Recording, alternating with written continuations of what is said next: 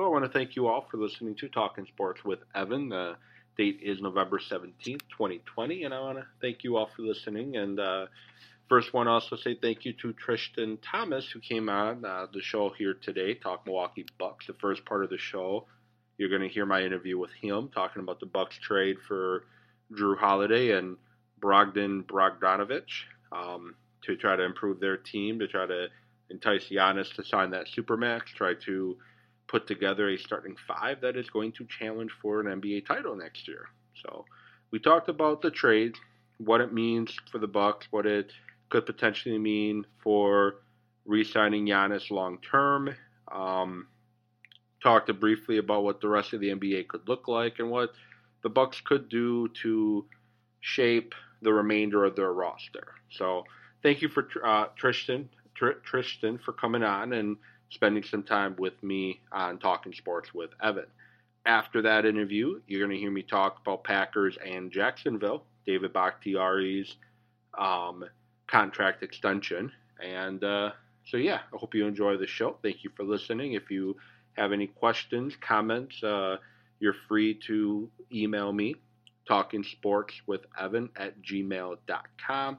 You can find me on Twitter at Evan with Sports, or you can find me on Facebook, Talking Sports with Evan. Um, I will be previewing Packers Colts later in the week, probably on my Facebook page. Um, record a video there. So again, thank you for listening. I hope you enjoy me in my interview with uh, with Tristan talking Bucks, and I hope you stick around for talking um, Packers Jaguars following that interview. And now joined by uh, Tristan Thomas joining us. Talk. Uh, you know, the original plan was to talk about the bubble for the Bucks and what moves should the Bucks make. Um, this, you know, with the the uh, trades being allowed now and free agency coming in the draft. Well, that completely got changed up and thrown out the window at about what 10:30 ish last night. Correct? Yeah, it blew up. yeah. So, you know, quickly, thank you for uh, for spending some a few minutes with me here um, in this episode to talk Milwaukee Bucks. And I followed, been you know, obviously we've been interacting with each other for a while, been following you for a while, and you know, I do like your you know your sports takes, especially your Bucks takes, and and I just want to get you on uh, just to kind of get your thoughts on, I guess, now the moves the Bucks have made, and then what. Uh, what transpired in your opinion in the bubble. Before we get that, if you want to spend uh, quick to introduce yourself to let my listeners know uh, who you are and where they can uh, find your work.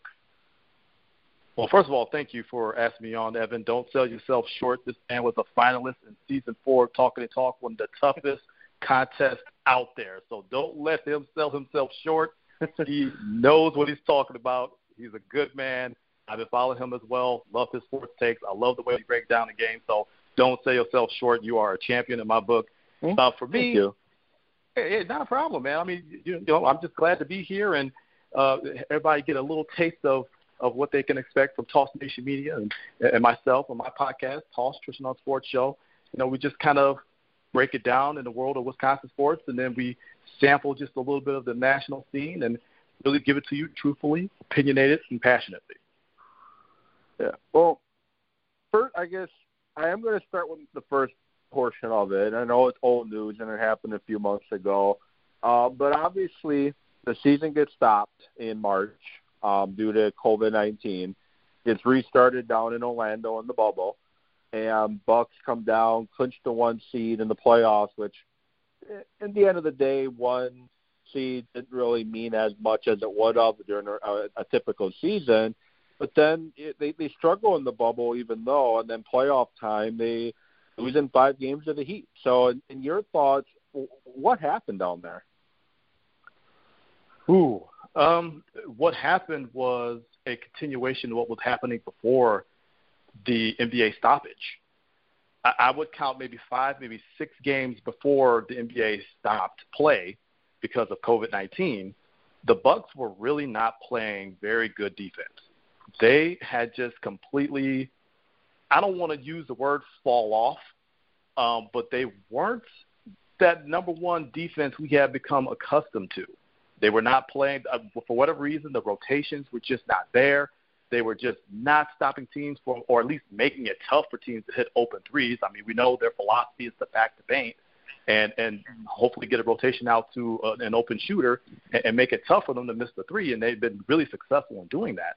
But they just did not have it, and they ended up going into the bubble on a three-game losing streak. And I believe they lost uh, their first game in the bubble. I may be wrong about that, but they walked into the bubble on a three-game losing streak, and it was just a continuation of that. It, for whatever reason, defensively, it was just not there, and they paid the price for it. Yeah. So if the bubble never happens, the season goes how it's supposed to. Um, do you see the Heat just being a bad matchup, and this is likely how it's ending, anyways? Or do we are we talking, uh, you know, differently? You know, Bucks maybe advancing past second round, and maybe even past that. You know, is this kind of going to be the outcome, regardless if the bubble happened or not with the Heat? Do you think? The Heat was a nightmare matchup uh, out of all the teams they faced all year, and you have to go back to the first game that they played, it took a Herculean effort by the Heat to come back and win that game. They hit like a franchise record in threes, and the Bucks went franchisingly cold. I think they shot 16 for 45 from three in that game. So it took a lot of different factors for them to come back and win that game, that first regular season game against the Bucks. But in subsequent games after that, you could see that this was a difficult matchup. The matchup they had in the bubble in the seeding games, um, the, the Bucks had to overcome a 23 point deficit just to win that game. And oh, by the way, yeah. Jimmy Butler did not play that game. So and you're down to other guys. He seems to play lights out against the Bucks too. they had no answer for him. They had absolutely no answer for him. So that was the nightmare matchup that you were hoping not to see you were hoping that they would slide out of that four seed, but unfortunately they did not. And you knew you were going to see them in the second round as the, as the one seed. And it, it, it's tough to say that this was going to be the outcome anyway because the Bucks had that time off, and you would think, okay, whatever defensive ails they have would be fixed with this time off. Maybe they would, you know, get better and get a little bit healthier, get a little bit of rest, and and get back to it. But it never happened. So it, it, it's really hard to say that it would be a different outcome had we not had the stoppage because it was really a continuation of what was happening in the regular season. So I think ultimately you ran into a buzzsaw in the Heat, and this is going to be the outcome anyway. Yeah, I would say the one thing the bubble did help with, he brought up getting healthy. You know, and I kind of chalked the struggling going into the stoppage because I know uh, I think it was against the Lakers.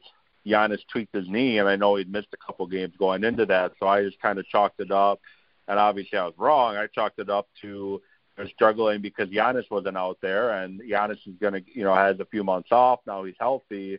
You know, look out, and obviously it just didn't go that way for various reasons. One of which, who's no longer a buck, is you know Bledsoe seems to not be able to show up at times in the playoffs, and hopefully that's something that's been fixed. And and I know big big uh, criticism throughout the play through the regular season and the playoffs was just uh, Budenholzer's rotations and his dependence of going ten and twelve deep uh, uh, in his in his rotations, and uh, you know a lot of people thought during the regular season it was just to keep his main core uh, healthy, but then playoff time he's doing the same thing. Is that kind of overblown? Like the deeper you go on the bench, you're gonna probably not do as well in the playoffs, or is that probably, you know, some truth to that? It, it, there's a little bit of truth to it. Um, depth is great to have, except when you don't have to use it. And what I what I mean by that is, Budenholzer has done this before in Atlanta. He's making exactly the same mistakes that he made in Atlanta, which resulted in some really heartbreaking exits from the playoffs.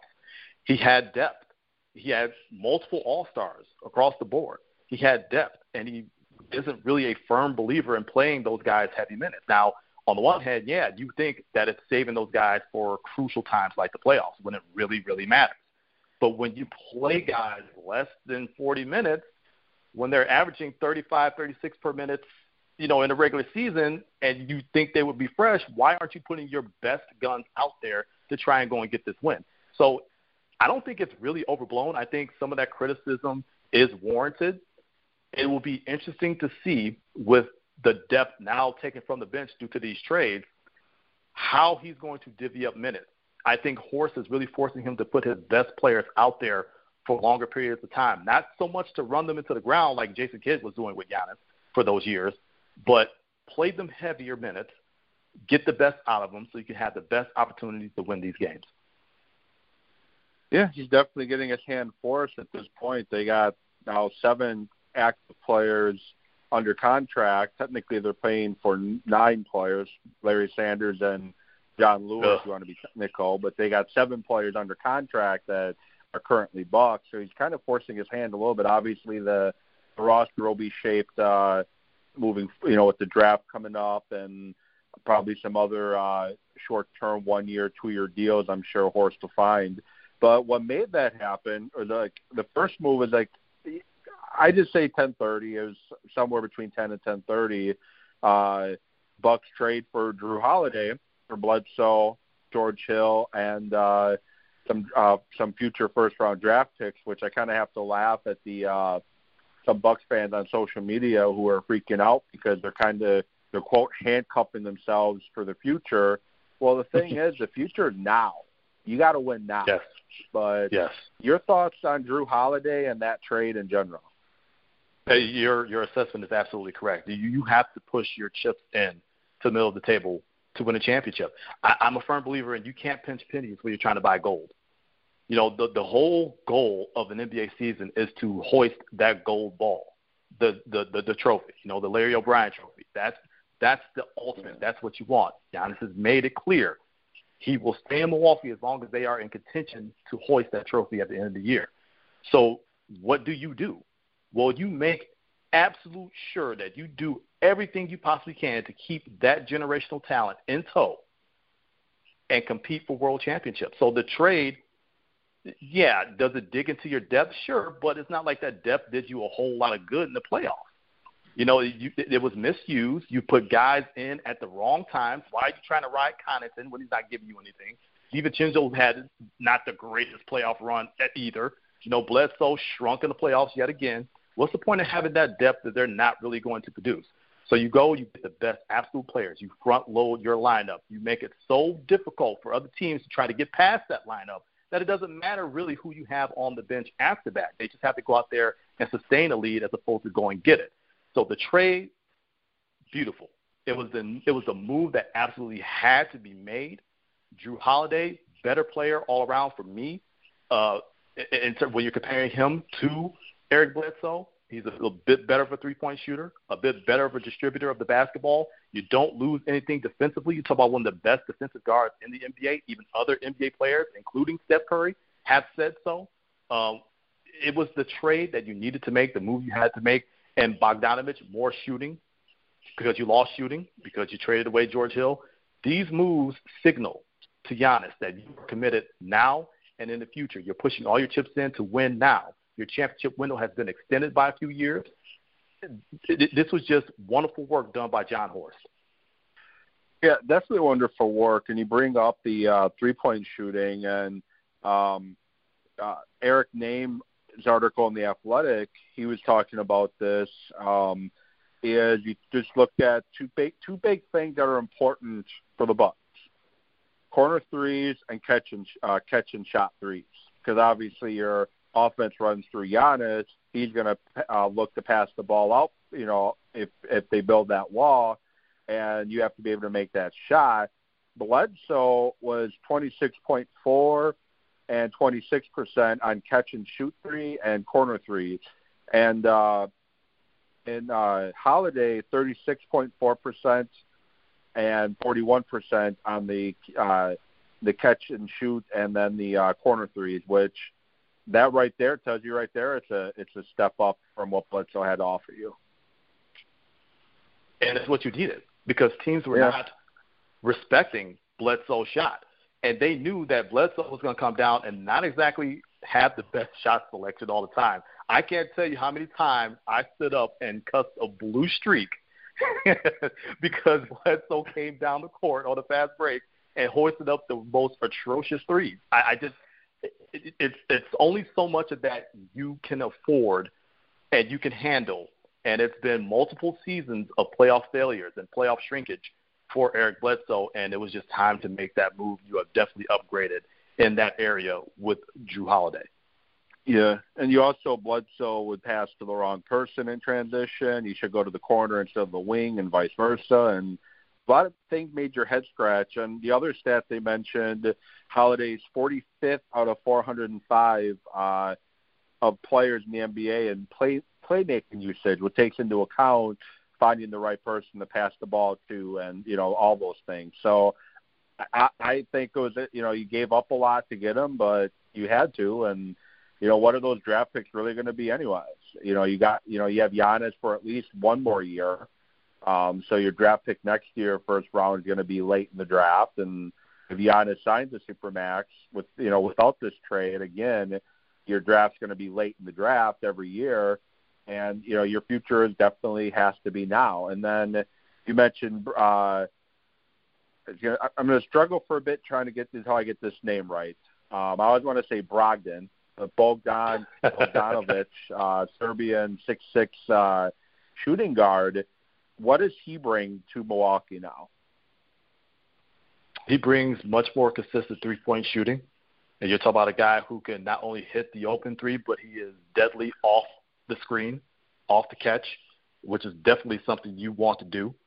Uh, he's a guy who's going to bring you consistent double digit points. Yeah, well, he averaged like 15 last season, high percentage from three, uh, and can get in there and mix it up a little bit on, on defense as well. Uh, you have definitely upgraded in that spot as well. Yeah, and so now it's the starters. You're going to have Brook.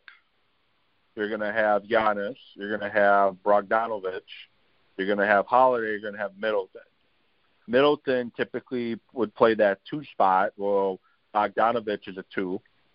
Holiday can uh, he's played both off ball guard and point guard. Giannis pretty much has played everything. I think the only person you kind of uh, position wise shoehorned in is with uh, Bledsoe, uh, Bledsoe uh, Lopez being that five. What is the I guess the is it Holiday points, uh, Bogdanovic shooting, Middleton the three, Giannis the four? Is that how it's probably going to be?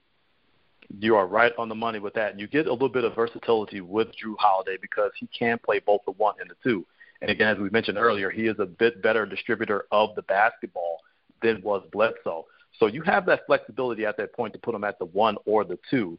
Uh, Bogdanovic, you definitely want him at the two, uh, just so you can get him into more uh, catch and shoot type situations. Not that you can't get all the guys into those situations, but when you're on the wing, it's a little bit easier to do that.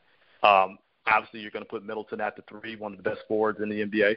That you know he slept on, really slept on, a, a quiet star, as I would say. Uh, you know, you know where you're getting out of Giannis, two-time MVP, and, and you've got to have Brook at that five. He's just been doing yeoman's work down there. Well, depth's obviously a concern now because um, outside of the five I just mentioned, you have Giannis's brother and uh, one of the other guys that came back in the trade. Uh, uh, I can't think of his name off the top of my head with the with the Kings. Um, obviously, depth is a concern. Robin Lopez opts out, which probably works out better for the Bucks anyways. For the fact that now that's five million, you know, at five million they don't have to pay him, and obviously now he does have the choice he wants to come back to Milwaukee. But where do the Bucks go for depth? Is it maybe Lopez comes back on a cheaper contract? Because obviously they need another guy down low to because uh, Brook's not going to be able to play 40 plus minutes a night. Um, they need some depth at the wing. Like who, like who are some guys? What are some directions they can go to try to shape up that roster? And that's that's really the million dollar question, right? Who who are they going to grab to kind of fill out the rest of this roster? And, and you you mentioned the, the flexibility that you got to make these moves with well, Robin Lopez opting out and with Wesley Matthews opting out. Yeah, uh, that, that did that provide yeah, that did provide the, the cash flow to kind of absorb a contract the size of Jrue Holiday when she's going to be making, I think, what, 25, 26 million this year compared to Bledsoe 16 or 17 million he was going to make. That's a big jump, but it's a big upgrade. Uh, you're definitely going to have to go and sign some guys. You're going to have to go and sign some guys that may be looking to ring chase, essentially. Um, uh, maybe a guy like Jeff Teague, maybe a guy like Paul Millsap, uh, a guy like Car- uh, Courtney Lee Um, just thinking off the top of my guys head, maybe you mentioned have experience playing in Budenholzer's system, so it'll be pretty exactly. simple for them to get adjusted.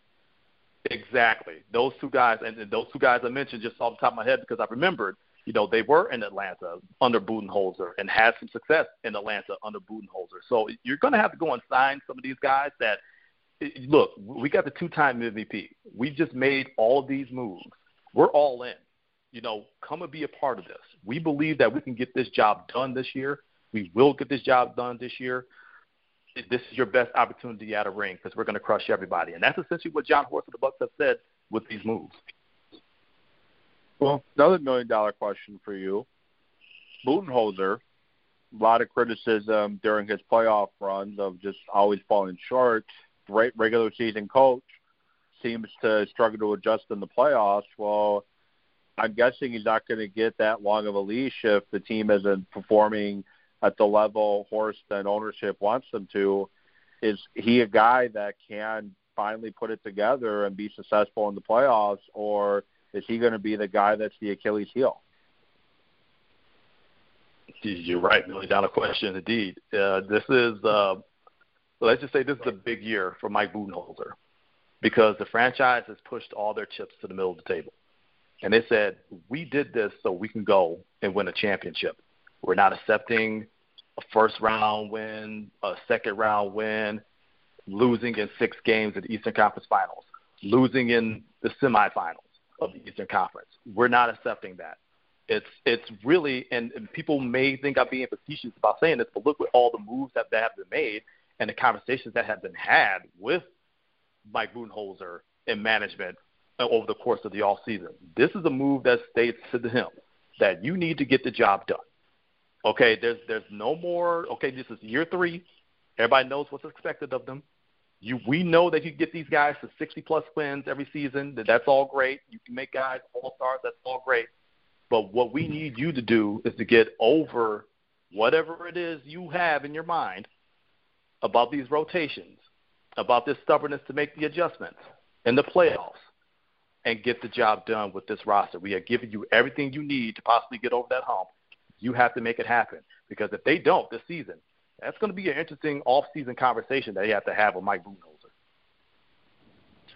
Yeah, definitely going to be an interesting question. If Budenholzer struggles to make things work, I, I, as I mentioned, I'm guessing ownership and Horst is probably going to not be uh, take too long to pull that trigger and you know get somebody else uh, running the show, which I'm not sure who that would be currently on the uh, on the Bucks coaching staff, but I don't think they'll delay if they don't feel they're getting their money's worth, especially if Giannis wants to wait to sign the supermax until the end of the season.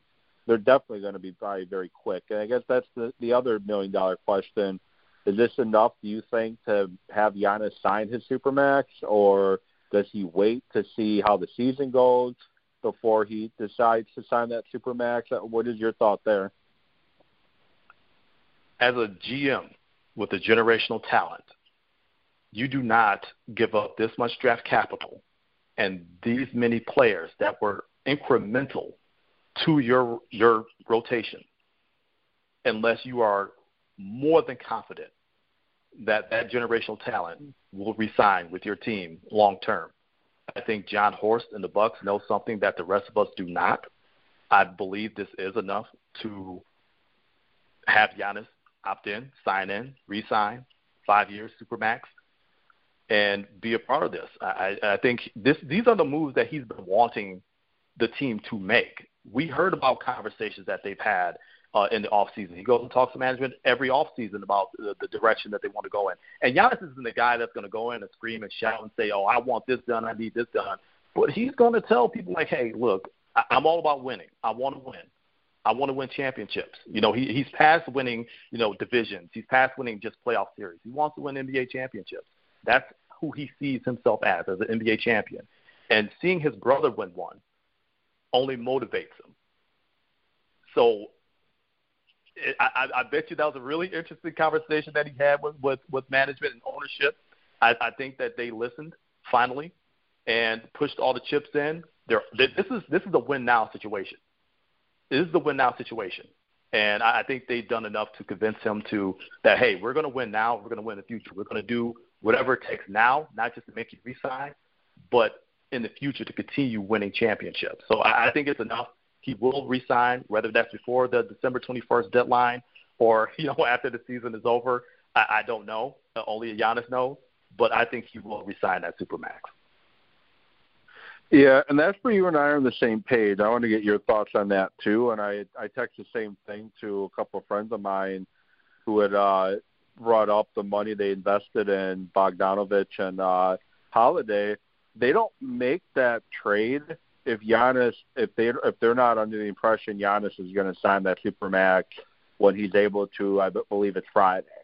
They're not giving up three first round future first round picks, including the pick in uh, tomorrow's first round pick in tomorrow's draft. If you don't have pretty, if you're not if you're not pretty certain, if not 100% certain, pretty dang close to 100% certain that Giannis was going to sign that supermax right now. Um, I, I, you said I don't think they make that move either. So I just kind of want to get your thoughts on that, and I think that's something that people are missing. And and I was listening to a local show and uh, John Kuhn was mentioning this, and it's right. The, the Packers come trade deadline, people are pushing Gutey's got to, you know, basically sell the house to win a Super Bowl now. Who cares? Let's go win it now.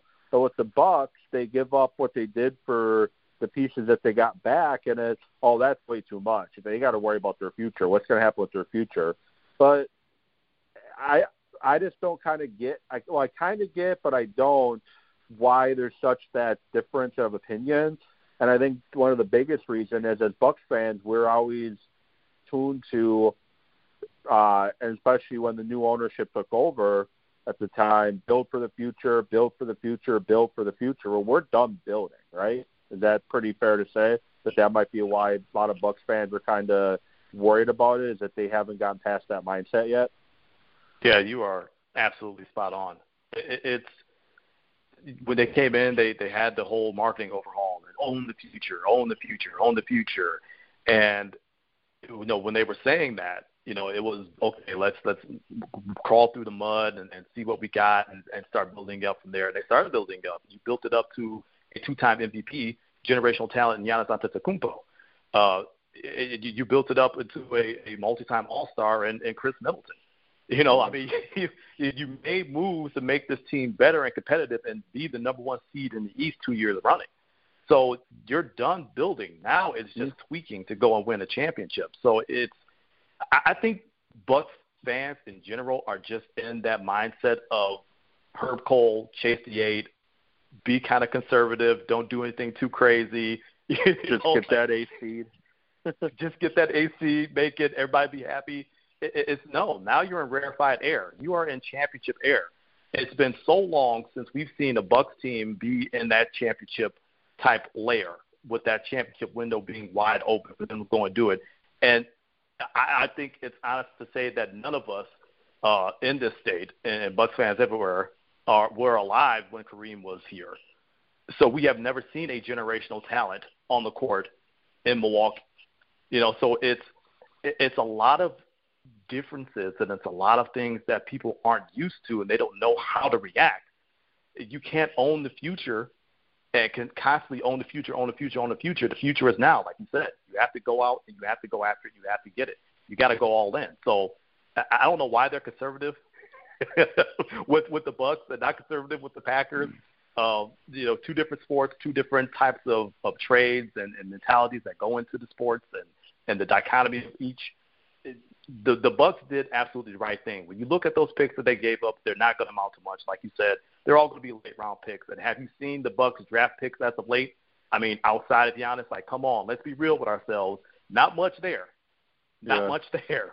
So the only one you could kind of say what could have been was uh Jabari, but he blew out his ACL twice and then just could never put it back together. You know.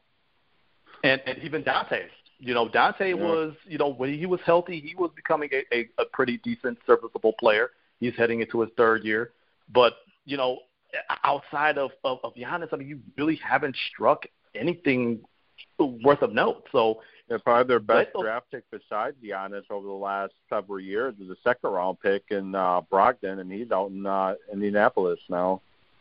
Exactly, exactly. So eh, when you look at the history of the Bucks draft and you look at where you are in the NBA, you're a top one, two seed in the Eastern Conference, and you've been the number one seed last two seasons. You've been making pretty decent playoff runs. Your play, your your pick has been very, very low, and these drafts have not really lent to the best talent in those spots. So give those up to a team that can package them and do something. You go after championships right now with this general generational talent you have on the court. I think we should be in the the Bucks marketing people here instead of uh, own the future. It's the future is now. there you go. Hey, so, cut the check. Cut the you check. Go. You heard Evan. Cut the check. now look at the rest of the NBA because to me right now the Bucks starting five is probably best than anybody in the Eastern Conference for sure, and then I think they're up there with any team in the Western Conference just starting one through five. But you look at the the uh, the Nets are looking to try, try to trade for James Harden. Apparently, the Celtics are trying to move on from Walker. Russell Westbrook's rumored to be on the move. Uh, what is what do you see the rest of the NBA shaping up? Uh, obviously, Chris Paul is in, in uh, Phoenix now, and they got the look of something pretty good down there in Phoenix with that trade with uh, the young talent they already have, plus the veteran uh, in in Paul you know, what do you see the rest of the NBA shaping up in regards to just competition potentially for the Bucks? I I just see James Harden in in Brooklyn. Uh, I I think Steve Nash might be regretting uh, taking a coaching job if that happens. Durant, Kyrie, and Harden. Oh man, if if he's going, and it looks like if you look at his staff, it looks like he's going to try to run the same exact offense he ran under D'Antoni, who's one of his assistants now uh, when, it, when it was like seven seconds or less that you're taking a shot. Yeah. So if he's going to run that kind of offense, I think they'll be they'll be just fine with Harden there. But I, the last I checked, there wasn't much uh, much traction uh, with that trade. I know they're trying to talk to Philly about him being out there on the Doc Rivers. We'll see how that goes. I think uh, just I don't know if it was Brett Brown out with the 76ers that was the problem. I'm not sure. But it, to me, it just seems like Joel Embiid and and Simmons just don't really fit for whatever reason. And you would think that would be a great fit, but for some reason, it just it for me it just doesn't really work. Maybe Doc Rivers can get something different out of them. I think he will. I think they'll be a little bit more competitive, but then there's that chance where it just it looks like it did last season, where it just for some reason did not work. Uh, the Heat are obviously going to be there. They're still a, a pretty good team, um, but I think with the move, the move the Bucks have made have been league shaking.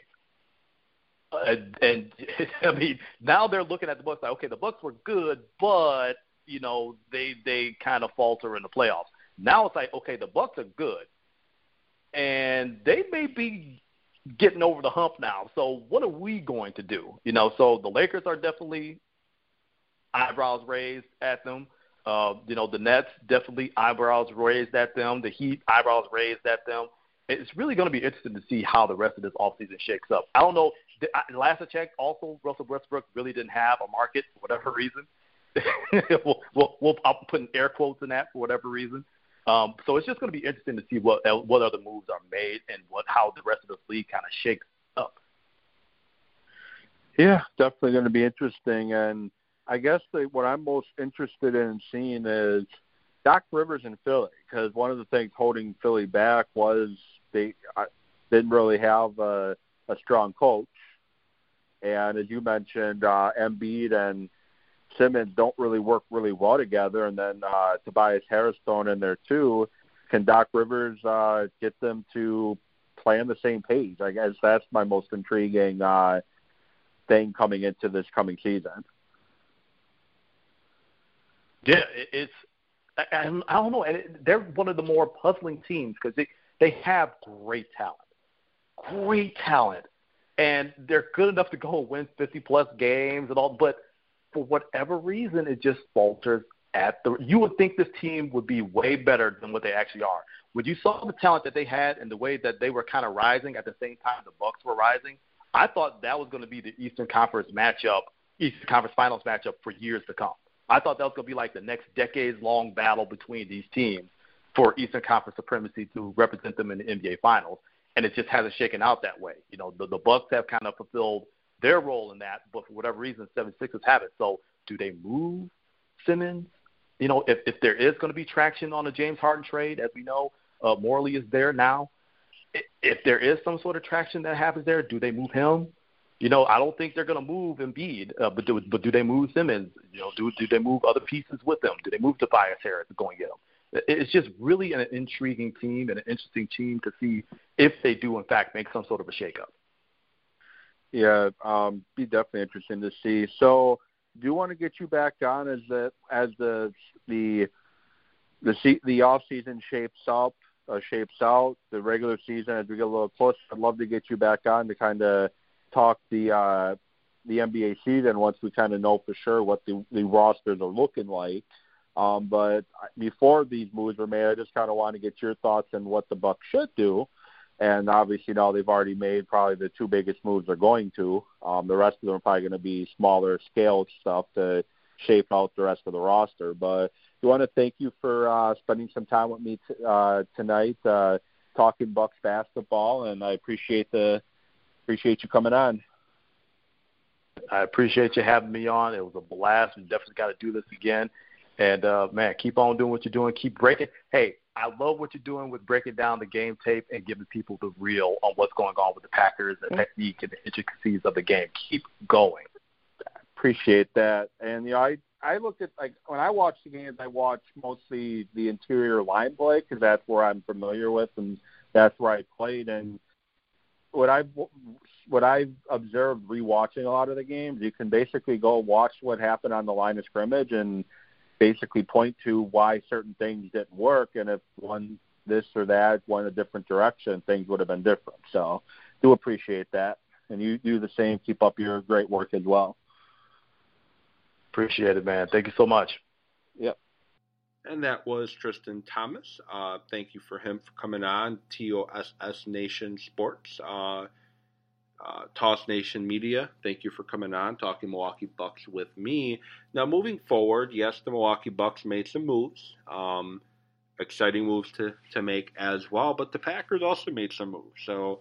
Allen Lazard was acted off of the IR today, so he may be available Sunday against the Colts. Uh, David Bakhtiari signed a long-term contract extension with Green Bay and uh, have a quick audio to say the few words he had to say and how he celebrated his contract extension. Washed it down with one beer, two beers, three beers, a shot of whiskey, a margarita, and a Bloody Mary. And all kidding aside, that obviously was not David Bakhtiari. That was Stone Cold Steve Austin.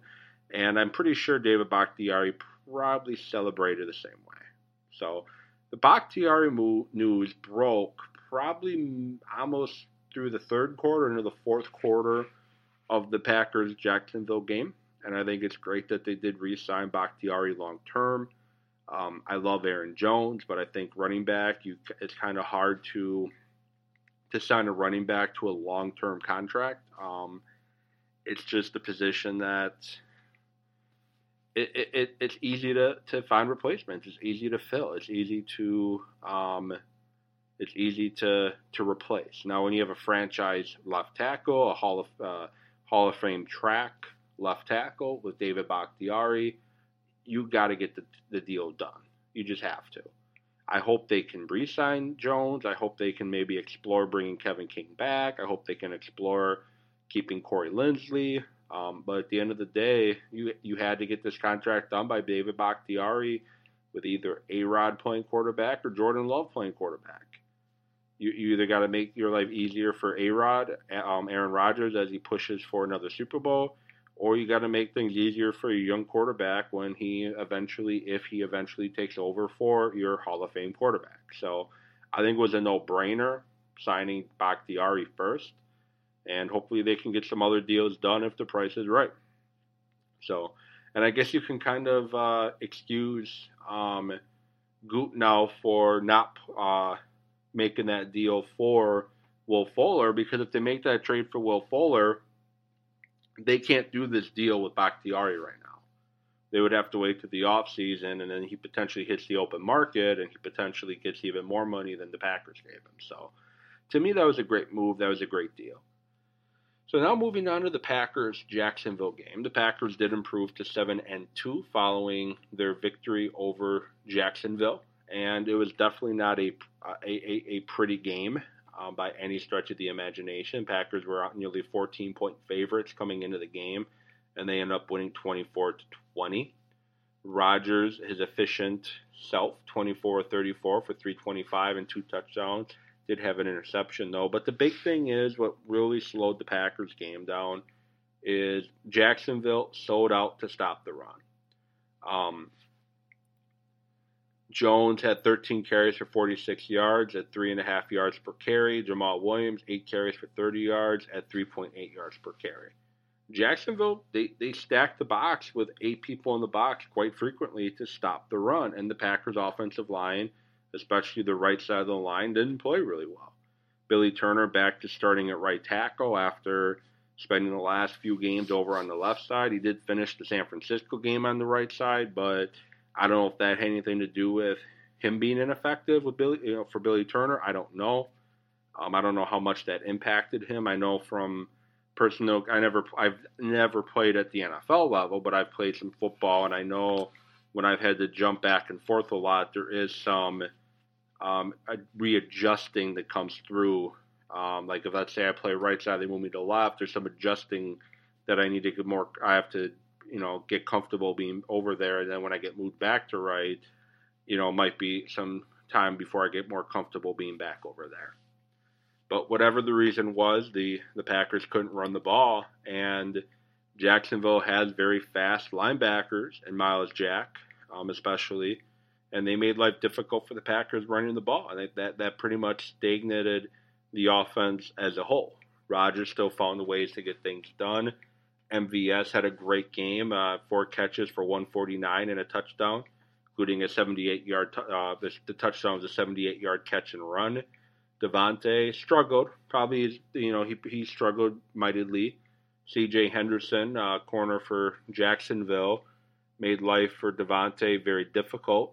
Um, you know, he was playing Davante very physical, not afraid to get in his face, not afraid to, uh, uh, to, you know, most people don't get in Davante's face. They they're worried that he's going to burn them off the line, and they don't play him physical. What C.J. Henderson did, so now it's up to Davante to um, to make adjustments to his game, because I guarantee you, all the other teams are going to watch this game and they're going to try to do the same thing to Davante.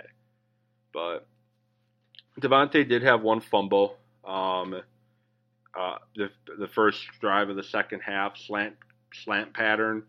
Packers hit him on a slant, and he uh, had a pretty nice gain. Took it from the two yard line, I want to say, took it up to the 35 ish, and then uh, Henderson uh, punched the ball out. The Jaguars, the Jaguar, the Jays recovered it, and yeah, but the Packers got the win. That's what matters. It doesn't matter how much you win by or how little you win by. In the NFL, all your wins count the same. Yeah, you would like a little more dominant fashion, but with the winds the Packers are the wind the Packer was facing, um, I know Jackson was facing it too. Um, but your offense is going to struggle, especially in the passing game. And the Packers found a way to make it work. Um, defensively, you know, they did struggle again in stopping the run. James Robinson, the only back that had any carries, had 23 carries for 109. Um, but for the most part, for except for a couple carries, they limited him on uh, on uh, big runs. Um, they held DJ Chark to four for 56 and Cole for five for 47. Really, what hurt the Packers in this game is and and I say it over and over again, and and I bring this up. It seems like I bring it up way too much. But the thing, when one person, or in this case, the 91 yard punt return, four people don't do the job, you're going to pay. And in football is a game of inches, and you you saw once again with Jacksonville, the football is a game of inches, and if a few things would have went differently, if a few things would have been better, if they would have done a few things um, here or there, they would have won by a lot. But unfortunately, there's a few plays where they missed some blocks. There's a few plays where they they didn't play their gaps appropriately. There's a few plays where Oren Burks, for example, stepped to his left, leaving the middle of the field wide open, and the quarterback Luton found a hole and hit Cole for a touchdown. Little things add up to big things. And I guess my one thing is for Packer fans is don't overreact to the, the game. You know, it was 24 20, yes, I get that, but the weather conditions sucked. Uncommon opponent, and for whatever reason, the Packers need to figure out how to play at home without a crowd because once again, just like Minnesota, they lacked a lot of energy coming into the game. So, but as I said, Packers got the win. That's what matters. So, with that, I want to thank you all for listening to Talking Sports with Evan. Again, follow me on Twitter at Evan with Sports, on Facebook, Talking Sports with Evan, and you can email me at Talking Sports with Evan at gmail.com. I will talk Packers and Colts later in the week. Find my Facebook page for that, Talking Sports with Evan on Facebook. Find that, like the page, and I will be talking about that game. Thanks again to Tristan for. Uh, for coming on and talking to Milwaukee Bucks with me um, earlier in the show. And with that, I'll get back at you later.